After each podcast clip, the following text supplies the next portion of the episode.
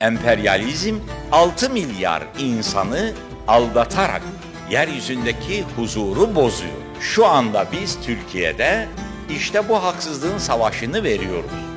Müslümanlık terörizme karşıdır. Çünkü terörizmin hakla adaletle bir alakası yoktur.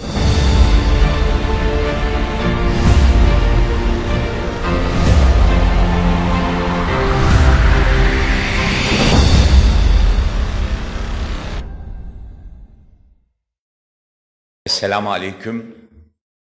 Çok aziz ve muhterem misafirler. Sözlerime başlarken önce Berlin'deki bu güzel salonda bir araya toplanmış bulunan siz kardeşlerimi sevgiyle, muhabbetle kucaklıyorum. Ve yine sözlerime başlarken salonumuza birçok hanım efendilerin de teşrif ettiklerini görüyorum. Kendilerini de aynı şekilde saygıyla selamlıyorum ve Berlin'de bu toplantıyı tertip etmiş bulunan ekonomik ve sosyal düzenlerin araştırması için kurulmuş olan enstitünün kıymetli başkan ve yöneticilerini Avrupa Milli Görüş Teşkilatlarının bu çalışmalara yaptığı büyük destek ve yardımdan dolayı da o teşkilatın mensuplarını da huzurlarınızda hem tebrik ediyorum hem de böyle kıymetli çalışmalar tertip ettikleri için kendilerine teşekkürlerimi arz ediyorum.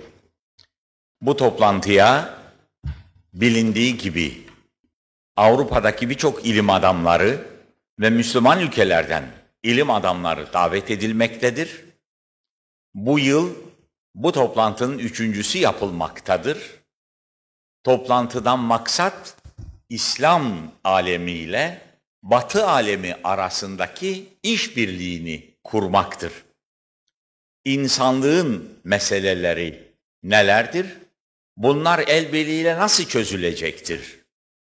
İşte bu sefer adına İslam ve diaspora diye konulan veya İslam ve Batı ismiyle anılabilecek olan bu toplantıların büyük önemi bu bakımdan söz konusu olmaktadır.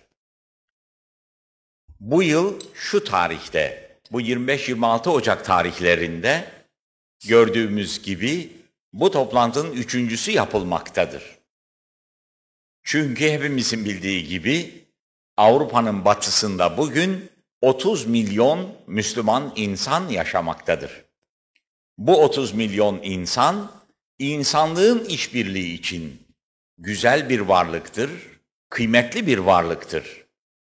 Bu 30 milyon Avrupa'nın, Viyana'nın batısında yaşayan Müslümanların yıllardan beri kurulmuş birçok kıymetli cemiyetleri var, organizasyonları var. Hepimizin bildiği gibi bu organizasyonların içerisinde en büyüğü Avrupa Milli Görüş Teşkilatlarıdır. Avrupa Milli Görüş Teşkilatları 400'den fazla mescidi, 100 bine yakın cemaati, 20 bin kişilik gençlik teşkilatıyla bütün Avrupa'daki şehirlerde ayrı ayrı cemiyetlerinin bulunmasıyla sayılı güçlü teşkilatlardan birisidir. Bu teşkilat sadece Avrupa'da bulunan 3 milyon Türkiye'den gelmiş Müslümanların hizmetlerini yapmakla kalmamakta, Viyana'nın batısındaki 30 milyon Müslümanın hepsine hizmet etmeyi bir vazife saymaktadır. Çünkü zaten Müslümanlar birbirlerinin kardeşidirler. İşte bu şuurla 22 yıldan beri Avrupa'daki Müslümanlara hizmet eden Avrupa Milli Görüş Teşkilatları birçok ilmi araştırma enstitülerinin kurulmasına yardımcı olmuştur. Bu araştırma enstitülerinden bir tanesi de Ekonomik ve Sosyal Düzenler Araştırma Enstitüsü'dür. Bugün onun davetlisi olarak bu salonda bulunuyoruz. Avrupa'daki 30 milyon Müslümanın Batı ülkelerindeki insanlarla işbirliğini temin etmek bakımından çeşitli toplantılar yapıldığını hepimiz biliyoruz. Bu toplantıların içerisinde bilhassa Avrupa Müslümanları Meseleleri Konferansı her yıl yapılmaktadır. Beş seneden beri muntazaman yapılan bu konferansın şimdi bu yıl altıncısı inşallah yapılacaktır. Avrupa'da yaşayan 30 milyon Müslümanın meseleleri bu konferanslarda ortaya konmaktadır. Bu meselelerin nasıl çözüleceğine dair fikirler teati edilmektedir. Bu fikirler takip edilmekte ve Avrupa'daki Müslümanların meselelerinin çözümü için el birliğiyle hizmet edilmektedir. Kaldı ki şimdi hepimizin bildiği gibi geçen yıl yapılmış olan Avrupa Müslümanları meseleleri toplantısında Avrupa'daki 30 milyon Müslümanın bundan sonraki meselelerinin çözümünde 5 yıllık planlarla çalışılması kararı alınmıştır. Onun için bu yıl ilk defa ümit ediyoruz ve temenni ediyoruz ki Avrupa'daki 30 milyon Müslümanın önümüzdeki 5 yıllık hizmetleri bir plana bağlanacaktır.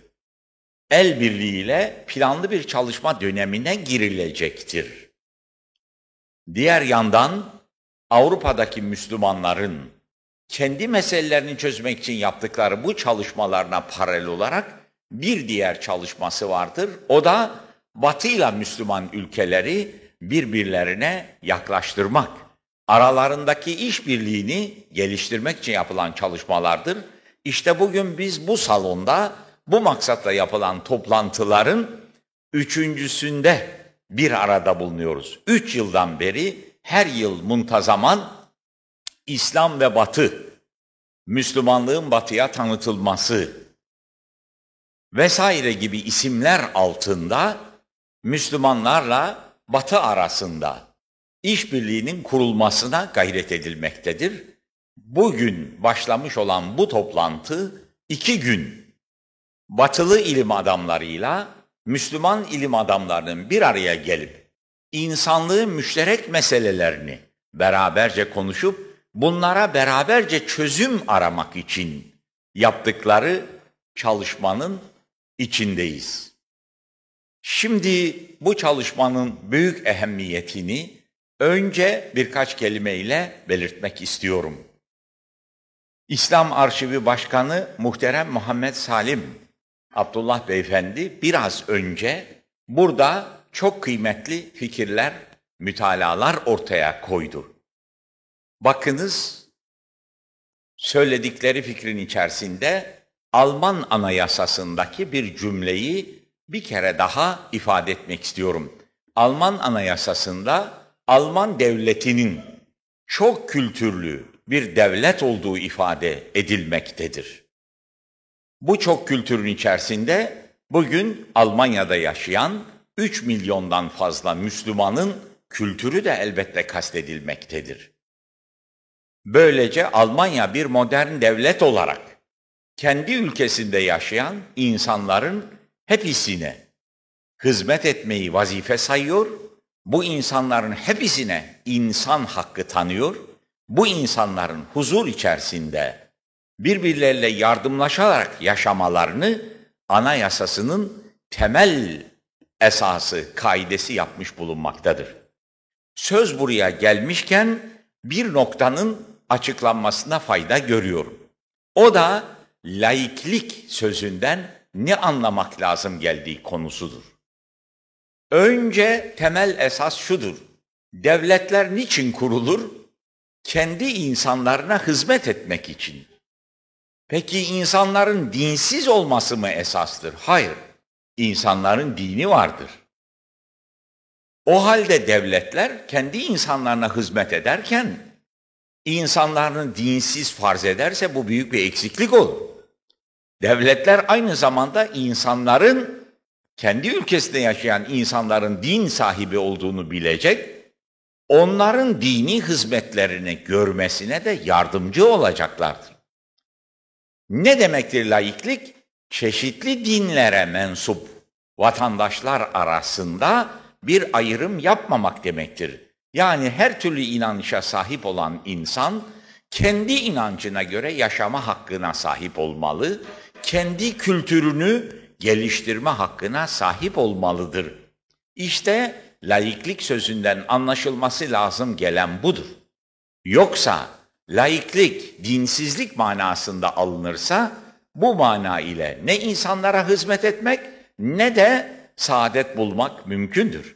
Bir devlet derse ki ben sizin yolunuzu yaparım, suyunuzu yaparım, hastanenizi yaparım, okulunuzu yaparım ama bu okulların içerisinde sizi dinsiz farz edeceğim. O zaman o devletin o millete hizmet etmesi mümkün değildir. Avrupa İnsan Hakları Beyannamesi'nin dördüncü maddesi ne diyor? Devletler kendi ülkelerinde yaşayan insanlara o çocuklarının ebeveyninin inancı, mezhebine göre eğitim yapmak mecburiyetindedir diyor. Bu doğru bir tespittir, isabetli bir esastır. Hakikaten insanlara hizmet için o insanların kendi inancı içinde onlara hizmet etmek esas olmalıdır. Avrupa İnsan Hakları Beyannamesi'nin ortaya koyduğu temel esas da zaten budur. Şunu açıklamak istiyorum. Devletler vatandaşlarını dinsiz farz edemezler. Kendi ülkelerinde yaşayan insanların dini olduğunu bilmelidirler ve bu insanların kendi dinleri, inanışlarına göre yaşamaları, kendi kültürlerini geliştirmelerine yardımcı olmalıdırlar. Devletlerin bu iş yapılırken bir diğer görevleri de çeşitli inanışlara sahip olan insanlar arasında uzlaşmayı, huzuru, barış içerisinde bu insanların yaşamasını temin etmek olmalıdır. İşte biz Alman Anayasası'ndaki Almanya'nın çok kültürlü bir ülke olduğunu, bir devlet olduğunu ifade eden bu maddeyi bu manada anlıyoruz. Almanya'da çeşitli dinlere mensup insanlar yaşamaktadır. Bu insanların içerisinde biraz evvel ifade edildiği gibi İslam dinine mensup da insanlar vardır. Bu insanların da kendi inanışları yolunda yaşamaları ve kendi inanışlarını geliştirmeleri, inanışlarına uygun bir şekilde kültürlerini geliştirmeleri en tabii hakkıdır. Alman devleti kendi anayasasıyla ben Almanya'da yaşayan her çeşit din mensubuna bu hizmetleri bakımından yardımcı olacağım. Bu çeşitli insanların hepsine insan hakkı tanıyacağım. Aralarında barışı sağlayacağım demektedir. Şimdi Anayasalarda bu maddeler yazıldığı halde insan hakları beyannamelerinde bu maddeler yer aldığı halde dünya olaylarına baktığımız zaman bir büyük tehlikeli gidişatı hepimiz görüyoruz. İşte bu toplantıların büyük ehemmiyeti de zaten dünyadaki bu gidişattan duyduğumuz endişeden kaynaklanıyor. Biz bir endişe duyuyoruz bu endişeyi önlemek için bu toplantılara büyük ehemmiyet veriyoruz. Bu toplantılara verdiğimiz ehemmiyetten dolayı da Türkiye'de sayısız yoğun çalışmalarımız olduğu halde bu çalışmalar arasında ilim adamlarımızla beraber böyle önemli bir toplantıya gelip katılmayı bir insanlık görevi sayıyoruz. Bundan dolayı buradayız. Bundan dolayı aranızdayız Bundan dolayı bu çalışmalara elimizden geldiği kadar katkıda bulunmak istiyoruz. Şimdi ne demek istediğimi açıklayayım. Endişemiz nedir? Bakınız endişemiz şuradan ileri geliyor. Önce Batı Müslümanlığı tanımıyor. Halbuki Müslümanlık dininde herkese inanç hürriyeti tanınmıştır. Müslümanlık dininin kendisi zaten herkese inanç hürriyeti tanımıştır. İnsanlar arasında uzlaşmayı, barışı esas almıştır. Herhangi bir inanış sahibi insan, başka insan, başka inanıştaki insana karşı sadece kendi inanışını tebliğ yoluyla, tatlı dille, hikmetle, yani ilmi olarak, delilleriyle açıklayarak kendi inanışını tanıtma hakkına sahiptir. Diğer bir insan bu inanışı dinler, uygun görürse katılır, uygun görmezse katılmaz. Bu yolda hiçbir zorlama, hiçbir şiddet kullanılamaz. Müslümanlık dininin insanlara tanıdığı inanç hürriyeti işte budur. Herkese bu hakkı tanımaktadır. Onun için bir Müslümanın bir Hristiyana inancından dolayı bir baskı yapması, bir şiddet yapması söz konusu olamaz. Zaten insanlık tarihi de bunu açıkça gösteriyor.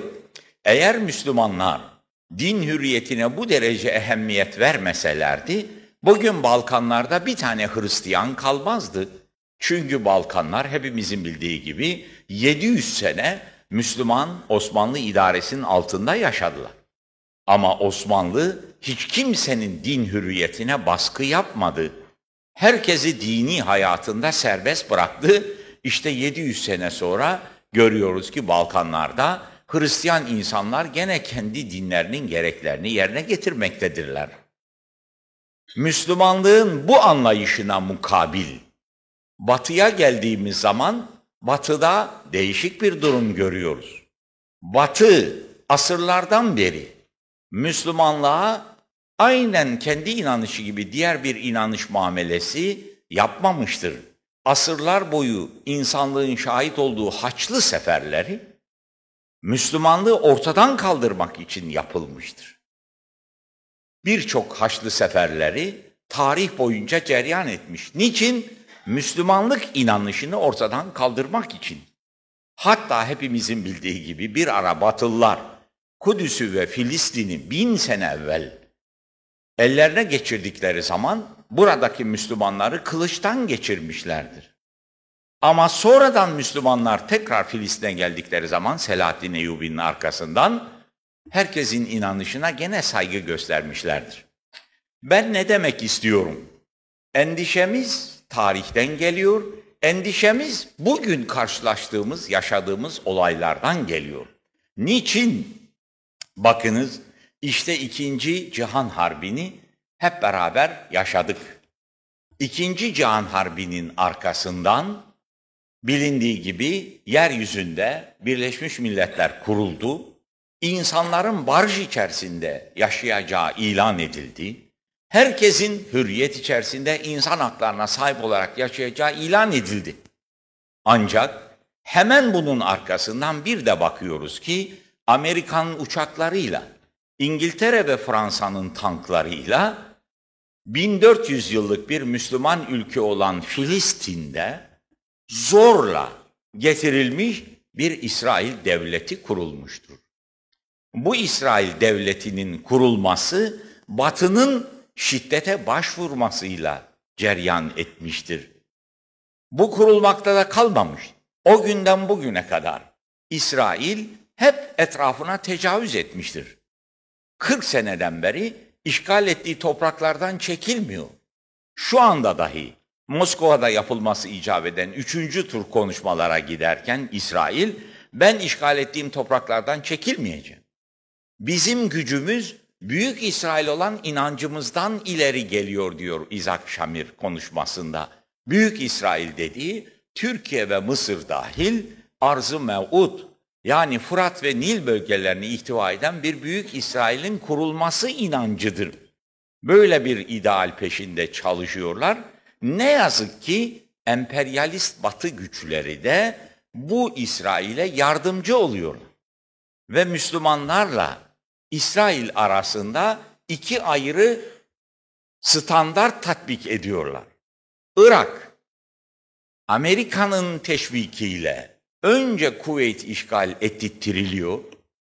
Arkasından niye Kuveyt'i işgal ettin diye Irak'ta yerle bir ediliyor. Halbuki İsrail 40 seneden beri birçok toprakları haksız olarak işgal etmiştir. Sayısız Birleşmiş Milletler kararı vardır. Bu topraklardan derhal çekilmesi için buna mukabil İsrail'e karşı en ufak bir yaptırım uygulanmıyor. Ortada apaçık bir çifte standart var. İşte biz Batı'nın, emperyalizmin bu çifte standardından endişe duyuyoruz. Bu konu sadece İsrail ve Filistin meselesinde söz konusu oluyor değil. Bakınız son yaşadığımız Cezayir olayları da bunun açık delilidir. Biraz evvel enstitünün başkanı da yapmış olduğu konuşmada dolaylı olarak bu konuya temas ettiler. Cezayir halkı kendi yönetimini kendisi seçiyor. Bir kanun yapmış, bütün her türlü hileli tedbirlere rağmen Cezayir'de partilerden bir tanesi oyların yüzde 85'ini alıyor. Hemen askeri ihtilal yapılıyor, seçimin ikinci kısmı yapılmıyor, seçimler iptal edilmeye kalkışılıyor, partinin kapatılmasına kalkışılıyor. Bu nasıl demokrasi? Müslümanlar seçimi kazandığı zaman demokrasi falan tanınmıyor. Çifte standart dediğimiz budur. Bu çifte standart sadece Irak ve İsrail misalinde gözükmüyor. Hangi olaya baksak çifte standart önümüze geliyor. Sadece Cezayir olayı da değil. Şu anda bir Libya meselesiyle karşı karşıya bulunuyor insanlık. Çok önemli olduğu için birkaç kelimeyle bu toplantıların asıl gayesini belirtmekte bakımından da faydası olduğu için üzerinde durmak istiyorum. Şimdi hepimizin bildiği gibi iki tane uçak düşürüldü. Müslümanlık terörizme karşıdır. Çünkü terörizmin hakla adaletle bir alakası yoktur. Siz bir uçakla çoluk çocuk bir yerden bir yere giden insanın uçağını düşüreceksiniz. Hiçbir sebeple masum insanların hayatına kıymanın mazur gösterilmesi mümkün değildir. Hele İslam demek kelime manası barış demektir. İki Müslüman birbirini gördüğü zaman selam verir. Selam ne demek? Barış demektir. Müslümanlık dininin adı barış. Birbirini gördüğü zaman ilk söylediği söz barış, temeli barış, her şeyi barış. İslam dini barış dinidir. Hal böyleyken Müslümanlığı terörizm ile bir araya getirmeye kalkışmak tamamen emperyalist düşüncenin çifte standardının bir neticesidir. Demek istediğim şey şudur. Müslümanlık hiçbir zaman teröre müsaade etmez. Masum insanların haksız yere öldürülmelerine hiçbir sebep altında cevaz vermez. Bunu bir kenara koyuyorum. Ancak ne var ki bir Amerikan uçağı İngiltere'nin üzerinde düştü, bir Fransız uçağı da Batı Afrika'da düştü. Çeşitli yerlerde çeşitli uçaklar düşüyor. Ziyaül Hakk'ın uçağı da düşürüldü. Acaba bunu siyah mı düşürdü? Kral Faysal şehit edildi. Acaba siyah mı şehit etti? Dünyada Müslümanlara karşı bu olaylar yapılırken Müslümanlar Amerika teröristtir diye ortaya çıkıp gidip Amerika'yı bombalamadılar. Eğer bu uçağı düşüren insanlar varsa bu insanlar yargılanmalı, müstahak olduğu ceza kendilerine verilmelidir dediler. Hukuk bunu gerektirir, insanlık bunu gerektirir. Halbuki şimdi Amerika'nın davranışlarını görüyoruz. Amerika ne yapıyor? İki sene evvel bu uçaklar düştükten sonra dedi ki bu uçakları İran mesuldür. Neden? Lübnan'daki İran yanlısı terörist örgütler bu uçaklar düşürdü dedi. Niçin böyle söylüyor Amerika? Çünkü İran'daki yönetim hoşuna gitmiyordu onun için. İran'daki yönetime karşı şiddet kullanmak için bahane arıyor. Karşısında İran'la hoşlanmadığını görüyordu. O vakit İranlar bunu yaptı demişti. Şimdi ara yerde gördüğümüz gibi İran-Irak savaşı oldu 10 yıldan fazla. İran da çok kayıplara uğradı, Irak da çok kayıplara uğradı. Şimdi artık Amerika ve Amerika'daki emperyalist güçler artık İran ve Irak'la uğraşmayı önemli saymıyor. Diğer bir Müslüman ülke olan Libya ile uğraşmak istiyor. Bunun için de tutuyor diyor ki bu uçakların düşürülmesinde Libya'daki iki kişinin ilgisi vardır. Bugünlerde yaşadığımız bir olay. 21 Ocak günü yani 4 gün önce bu hafta içerisinde Birleşmiş Milletler Güvenlik Konseyi toplandı. Bu uçakların düşürülmesine sebep olduğu iddiasıyla iki tane Lübnanlı'nın 15 gün içinde Amerika'ya teslim edilmesini istedi. Halbuki Libya ne diyor bir Müslüman ülke olarak? Diyor ki iki tane insanı itham ediyorsunuz. Siz Birleşmiş Milletlersiniz. Sizin bir lahi adalet divanınız var, bir mahkemeniz var. Eğer böyle bir iddianız varsa bu mahkeme bir mahkeme yapsın. Biz bu insanları gönderelim. Bir kabahatleri, suçları varsa gereken muamele yapılsın. Yok eğer bir suçları yoksa Amerikan istihbaratı böyle rapor verdi diye Libya'ya gelip bombardıman yapılması, Libya'nın tahrip edilmesi gibi bir neticeye gitmenin imkanı elbette olamaz diyorum. Muhterem arkadaşlarım, muhterem kardeşlerim, bu dünya hepimizin. Hepimiz bu dünyanın üzerinde hukukun, hakkın hakim olması için çalışmalıyız ki insanlar dünyada barış içerisinde yaşasınlar. Şimdi şu hale bakınız. Amerika yönetimi benim istihbaratım rapor verdi. Öyleyse bu iki tane insanı bana vereceksiniz. Maksadı ne? O iki tane insanı Amerika'ya götürecek, onlara baskı kullanacak, bizi Kaddafi bu işe teşvik etti dedirttirecek, sonradan da gelip Libya'yı bombalayacak, Libya petrolünü de ben kontrol edeceğim diyecek. Bu nasıl yeryüzü? Bu nasıl insanlık? Hiç yeryüzünde böyle bir zihniyetle insanların huzur içinde yaşamaları mümkün müdür? Ama ne yazık ki Birleşmiş Milletler'in Güvenlik Konseyi'nde şimdi Rusya Amerika'da yardım beklediği için sesini çıkartamıyor. Orada veto hakkına sahip Çin 12 milyar dolarlık yılda Amerika ile alışverişi var. Yoksa alışverişi keserim diyor sesini çıkartamıyor. Fas delegesi bir Müslüman ülke olduğu halde bak Kuzey Afrika'da Berberiler var. Onları silahlandırır, senin üzerine yürütürüm ha diye Fas'ı tehdit ediyor. Fas'tan da müsbet oy alıyor. Sözde ittifakla Güvenlik Konseyi karar almış oluyor. Hayır. 6 milyar insanız bu arzun üzerinde. Bu kabil oyunlar karşısında 6 milyar insan hep beraber olmaya, cephe, tek bir vücut olmaya mecburuz. Niçin? Yeryüzünde hak hakim olsun diye. Bakınız Güvenlik Konseyi'nde Almanya yoktur. Türkiye yoktur. Diğer ülkeler bu adımı atıyorlar. Biz Türkiye'de diyoruz ki Güvenlik Konseyi hep haksız kararlar alıyor. Amerika ne isterse bunu karar haline getirebiliyor. Bu haksızlıkların önlenmesi için Türkiye'de, Almanya'da, Birleşmiş Milletler'de veto hakkına sahip olsun ki bu haksızlıklar hiç değilse önlenebilsin. Soruyorum size, İngiltere'nin, Fransa'nın Birleşmiş Milletler'de veto hakkı var da 80 milyonluk Birleşmiş Almanya'nın niçin Birleşmiş Milletler'de veto hakkı yoktur? Görülüyor ki yeryüzünde adalet hakim değildir. Haklılık hakim değildir. Emperyalizm 6 milyar insanı aldatarak yeryüzündeki huzuru bozuyor. Şu anda biz Türkiye'de işte bu haksızlığın savaşını veriyoruz.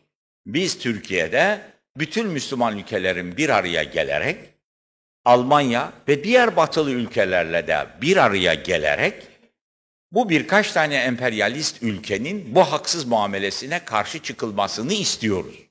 Yani bir adli konu soruşturma yapılmadan siyasi karara alet yapılamaz. Eğer bir uçak düşürmede bazı kimselerin ilgisi olduğu iddia ediliyorsa bu beynelmiler bir mahkemede mahkeme edilmelidir. Lahi Adalet Divanı. O mahkemeden çıkan karar ne olacaksa ona uyulmalıdır. Yoksa bugünkü Amerika'nın takındığı tavrı tasvip etmek mümkün değildir. Benim istihbaratım bana rapor verdi. Bu iki kişiyi vereceksin. Ben istediğimi yapacağım. Vermezsen yaptırım uygulayacağım.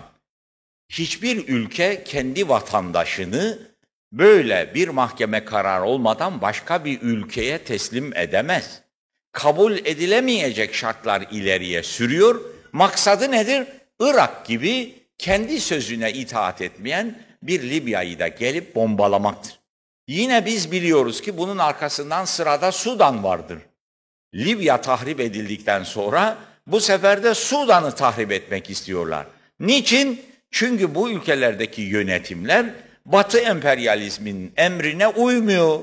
Bağımsız bir yönetim takip ediyorlar. Öyleyse sizi yok edeceğiz diyor. İşte bugün Amerika'nın takındığı tavır budur. Komünizm çöktükten sonra dünyanın tek hakimi benim. Herkes benim emrime uyacak.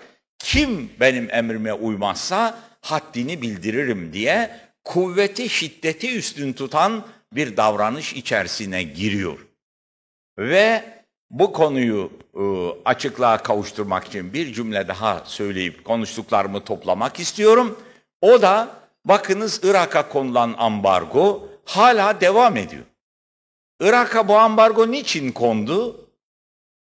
Kuveyt'i işgal etti diye. Zaten Kuveyt'i Amerika teşvik etti işgal ettirmeye. Peki güzel, Irak Kuveyt'i 10 aydan beri boşalttı. Bu ambargo için devam ediyor? Kuveyt'i işgal etti diye ambargo konulmuştu. Şimdi Irak Kuveyt'ten çıktı. İlaca ve gıda maddelerinde ambargo konuyor. Bu 10 aydan beri Kuveyt'te 78 bin çocuk ölmüştür çocuk ilacı olmadığı için. Hastalar ameliyat edilemiyor narkoz olmadığı için. Yaşlı insanlar ölüyor buğday, un bulunmadığı için. Düşünebiliyor musunuz? Koskocaman 20 milyonluk bir ülke ambargonun altında ekmek yemeyeceksin, ilaç kullanmayacaksın ve öleceksin muamelesine tabi tutuluyor. Bu davranışları tasvip etmenin imkanı yoktur. Sözüme neyle başladım? Endişelerimiz var. Nedir bu endişe? Yeryüzünde bugün hak hakim değil, kuvvet hakim. Bir emperyalist düşünce bütün ülkeleri tahrip etmeye çalışıyor. Bu bir insanlık meselesidir. Buna karşı hepimiz bir araya gelmek mecburiyetindeyiz. Şöyle haritayı önünüze alın bakın. İsrail her gün bir Müslüman ülkeye tecavüz ediyor. Filistin meselesi 40 yıldan beri çözülmemiş bir mesele olarak devam ediyor. İşgal ettiğim yerlerden de çekilmeyeceğim diyor. Amerika tarafından sadece taltif ediliyor. İsrail'de atom bombası var. Kimse sesini çıkartmıyor. Gaddafi uzun menzilli bir top aldı diye uuu insanlığa düşmanlık yapıyor propagandası yapılıyor. Bu nasıl dünya? Bu nasıl insanlık? Birisi herkesi tahrip ediyor, ses çıkartılmıyor. Öbürünün aldığı herhangi bir top mermisi diyelim, bütün insanlığa karşı bir büyük cinayet olarak gösterilmek isteniyor. Hayır, böyle bir dünyanın üzerinde insanların huzur içinde yaşamaları mümkün değildir. İşte görüyorsunuz, dün Irak meselesi vardı, bugün Libya meselesi, yarın Sudan meselesi, Cezayir meselesi, Afganistan meselesi, Keşmir meselesi. Nedir bu? Batı bin yıldan beri yaptığı haçlı seferlerini şimdi başka görüntüler altında yapmaya kalkıyor. Bu zihniyet ile yeryüzünde saadete ulaşılamaz. İşte Avrupa'nın ortasında yeni 80 milyonluk bir süper devlet olmuş olan Almanya'nın içerisinde yaşayan 3 milyon Müslüman bu Berlin'de Almanya'nın merkezi olan Berlin'de bir araya gelmiştir. Niçin? Gelin İslam alemiyle Batı alemi böylece birbiriyle çatışmasın. Harp değil, barış kuralım. İnsanlık meselelerini el birliğiyle çözelim. İşte bugün yaptığımız toplantının asıl manası budur, asıl kıymeti budur. Müslümanlarla Hristiyanlar birbiriyle harp etmesin. Ya hepsi insandır, hepsi Allah'ın kuludur. Birbirleriyle uzlaşma içerisinde, barış içinde birbirlerine yardımcı olsunlar. Bugün insanlığın hep beraber müşterek meseleleri vardır. Bakınız insanlık zahiren bugün görüldüğü gibi komünizm çökmüştür. Ama faizci kapitalist nizam yüzünden büyük güçlüklerle karşı karşıyadır. Hepimiz biliyoruz papalık Roma'da bir yeni araştırma enstitüsü kurdu. Niçin? Kapitalist nizamın terk edilmesi, bir adil düzenin kurulması, araştırılması için. Biz papalığın bu çalışmasını takdirle karşılıyoruz. Ve bu kurulan enstitüyle de Türkiye'deki ilim adamları olarak işbirliği yapmaya büyük önem veriyoruz. Bu enstitünün başkanını Mayıs ayında Türkiye'ye davet edip çalışmaları hakkında misafirimiz olacak. Bizim ilim adamlarımıza bir konferans vermeye davet edeceğiz. Ve papalığın gerek bu yıl başındaki mesajında gerekse 1 Mayıs 91 tarihli mesajında bütün insanların ders alması icap eden önemli sözler var. Ne diyor? Komünizm çöktü. Ancak kapitalizm de insanlara saadet getiremiyor. Kapitalizm bir günah yumağıdır. Mutlaka değişmesi lazımdır diyor. Kim söylüyor bunu? Papa söylüyor. Ne demektir bunun manası? Bugün 6 milyar insan adil bir düzen arıyor. Bir nizam arıyor.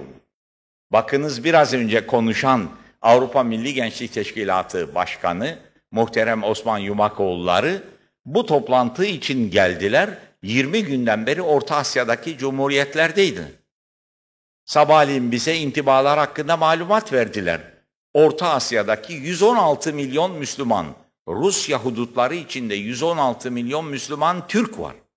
Bu 116 milyon Müslüman Türk, biz Çarlık zamanında kapitalist nizamı yaşadık. Bu bize saadet getirmedi. Arkadan komünizmi de 70 sene yaşadık. Bu da saadet getirmedi. İnsanlığa saadet getirecek bir adil düzeni arıyoruz. Bu adil düzeni hep beraber bütün insanlığın ilim adamları bir araya gelerek kurmalıdırlar.